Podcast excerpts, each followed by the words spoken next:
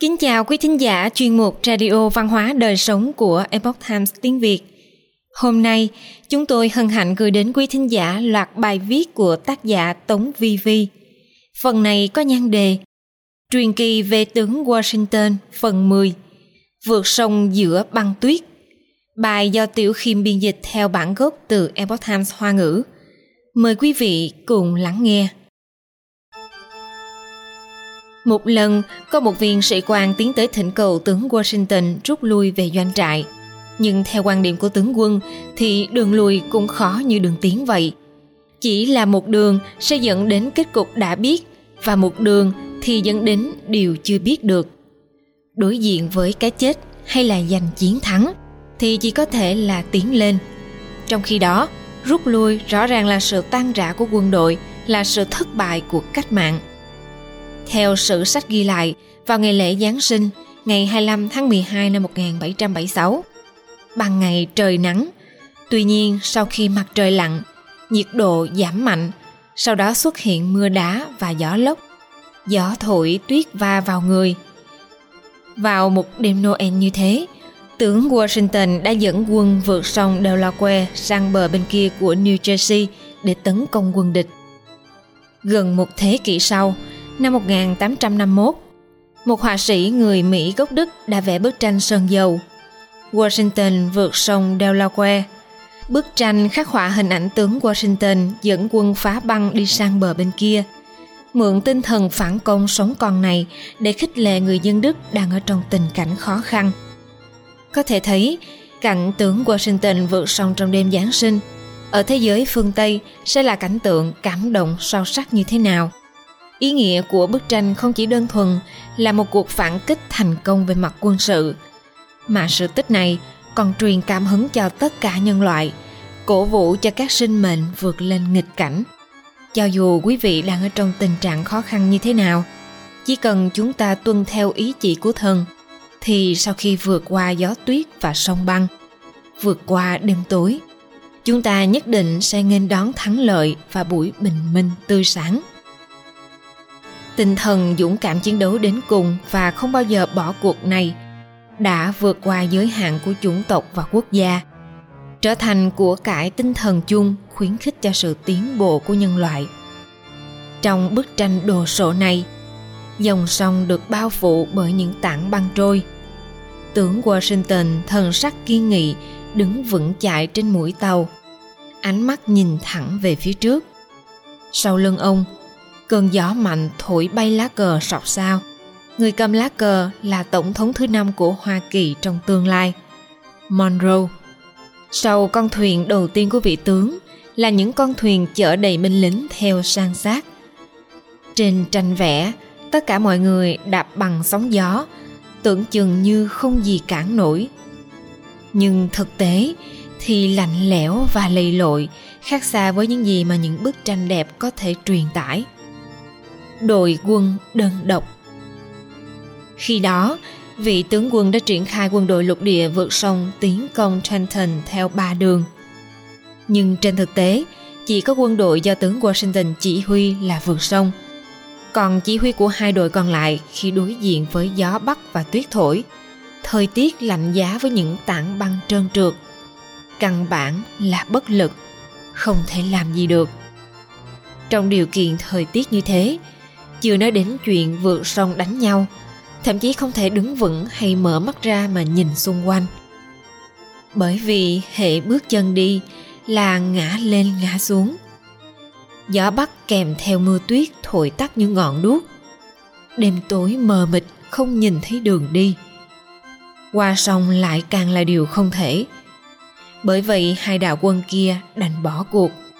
Nói là ra trận đánh giặc Kết quả thì họ thậm chí đến xuất quân cũng không thành. Sau khi tướng Washington dẫn binh qua sông, mới phát hiện ra hai đạo quân kia không tới. Hướng về phía tiền phương là đêm tối mịt mờ, là điểm đổ bộ đến doanh trại địch ở Trenton. Vẫn còn 9 dặm, quy đổi ra là gần 15 km. Trong bóng đêm tối tăm nhất trước buổi bình minh, đoạn đường này ngoài đường băng trơn trượt vẫn còn phải vượt qua một dải đồi núi rừng rậm trong rừng đường núi quanh co có một viên sĩ quan tiến tới thỉnh cầu tướng Washington rút lui về doanh trại. Nhưng theo quan điểm của vị tướng quân, thì đường lui cũng khó như đường tiến vậy. Chỉ là một đường sẽ dẫn đến kết cục đã biết và một đường thì sẽ dẫn đến điều chưa biết. Đối diện với cái chết hay là giành chiến thắng thì chỉ có thể là tiến lên. Trong khi đó, rút lui rõ ràng là sự tan rã của quân đội, là sự thất bại của cách mạng. Vị tướng quân ra lệnh. Vẫn theo kế hoạch ban đầu, tiến lên, tiến đến Trenton. May mắn thay, dân quân của cuộc nổi dậy New Jersey có quan hệ mật thiết với quân đội lục địa. Những người dân địa phương thuần thuộc địa hình ở đây đã sớm đợi ở bên sông để dẫn đường cho quân đội lục địa.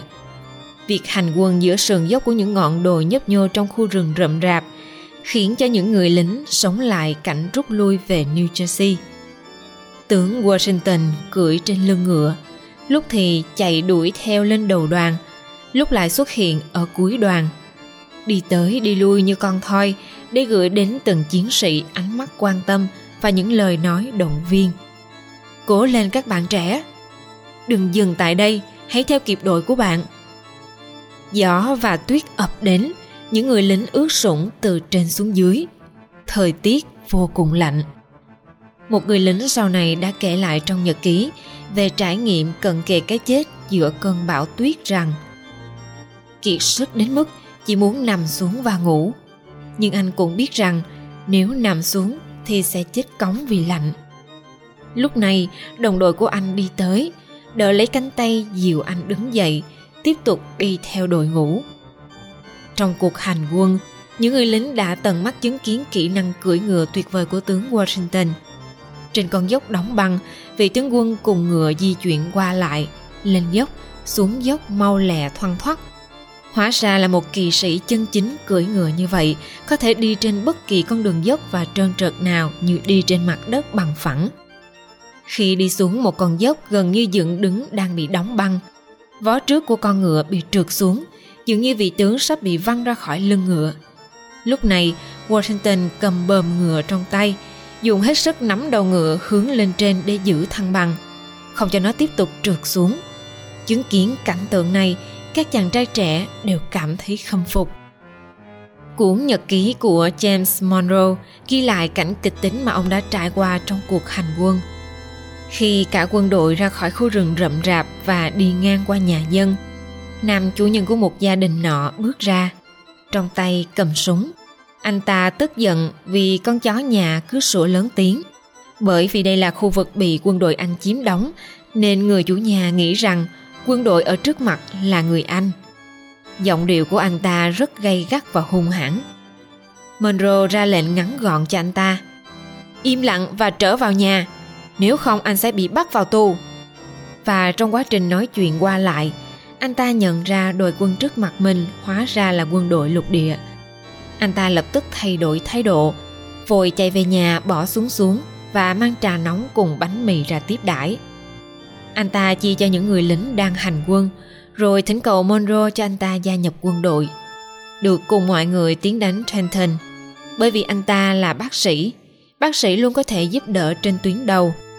Lời thỉnh cầu của anh ấy đã được chấp thuận vì vậy vị bác sĩ này đã lấy thiết bị y tế của mình rồi vui vẻ lên đường cùng đội quân.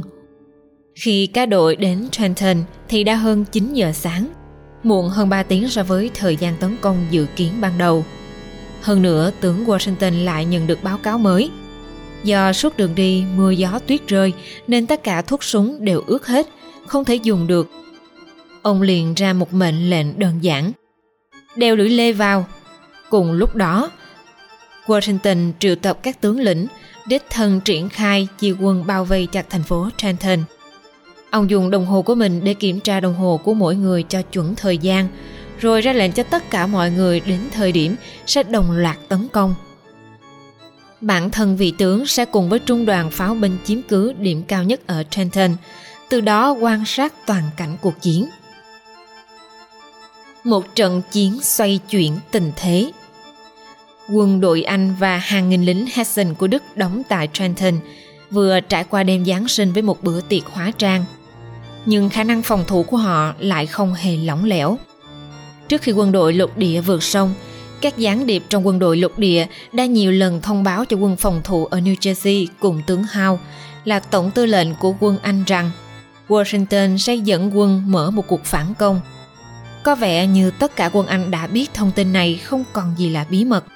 Tuy nhiên những ngày này, dân quân địa phương dũng cảm ở New Jersey thường xuyên có các cuộc tập kích vào Trenton và các đơn vị đồn trú khác của Anh. Trong dịp lễ Giáng sinh vẫn có các cuộc tấn công và chỉ gây ra một số thương vong nhỏ cho quân đội Anh. Điều này làm cho quân Anh tăng thêm sự coi thường quân của Washington. Vì họ cho rằng cuộc tấn công đã xảy ra và quân của Washington đều đã bị đánh tàn tác. Khi đội quân đã hành quân gần 10 tiếng đồng hồ dưới tuyết và giá lạnh này, bắt đầu tấn công Trenton. Lúc pháo binh của Henry Knox bất ngờ khai hỏa vào đồn trú quân ở Trenton. Toàn bộ quân Anh đều hết sức bàng hoàng, bởi vì họ thật sự không thể ngờ rằng trong thời tiết như vậy, Washington lại có thể dẫn quân tiến đánh. Nếu cuộc tấn công này đúng là của Washington, thử hỏi làm thế nào ông ta thực hiện được làm thế nào mà quân đội lục địa đến được Trenton trong điều kiện thời tiết ma quái như vậy? Sau giây phút hoảng loạn, quân đội Anh và quân đội Hessen nhanh chóng sắp xếp hàng ngũ. Trực diện triển khai nổ súng, đánh nhau với quân đội lục địa trên đường phố. Binh lính Hessen nổi tiếng tàn bạo trên chiến trường, dũng cảm thiện chiến. Khi ra chiến trường, nhất định phải giết cho đến khi không còn người sống trước mặt mới thôi. Ngay cả khi cuộc chiến kết thúc, những người lính đã đầu hàng bên đối phương cũng không thoát khỏi chết thảm dưới lưỡi lê của họ. Sau khi cuộc chiến giữa Anh và Hoa Kỳ bắt đầu, có một câu nói rằng quân đội Hoa Kỳ sợ quân Hudson và không dám đối đầu trực diện. Tuy nhiên trong trận chiến Trenton, tướng Washington đã lãnh đạo quân đội lục địa giành chiến thắng một cách rõ ràng. Quân đội lục địa tấn công anh dũng phi thường, pháo hỏa mãnh liệt ngay cả thuốc súng được cho là không nổ được trong báo cáo là có thể khai hỏa bình thường. Vòng vây của quân giao tướng Washington triển khai dần dần thắt chặt và đoạt được pháo của quân địch. Quân của người Hudson dần mất đi cứ điểm, gần 100 người tử trận. Đồn trưởng của họ bị trúng đạn mất máu mà chết. Hơn 100 người bị thương, hàng ngàn người còn lại không còn đường nào để trốn. Chỉ còn cách hạ vũ khí đầu hàng và bị quân đội Hoa Kỳ áp giải về doanh trại. Về phía quân đội Hoa Kỳ, chỉ có hai người lính bị thương trong trận chiến. Một người là cháu của tướng Washington, người còn lại là James Monroe. Anh ta bị bắn vào vai. Thật may mắn là bác sĩ tình nguyện mà anh gặp buổi sáng đã ở bên cạnh và điều trị cho anh ngay tại chỗ. Điều này đã cứu Monroe thoát khỏi cái chết. Tuy nhiên, viên đạn nằm quá gần mạch máu. Với điều kiện y tế lúc bấy giờ, không thể lấy ra được. Vì thế, nó đã nằm trong cơ thể của Monroe suốt đời. Quý thính giả thân mến, loạt bài Trường kỳ về tướng Washington phần 10 đến đây là hết. Kính mời quý thính giả đón theo dõi những phần tiếp theo. Cảm ơn quý vị đã lắng nghe, quan tâm và đăng ký kênh. Chào tạm biệt và hẹn gặp lại quý vị trong chương trình lần sau.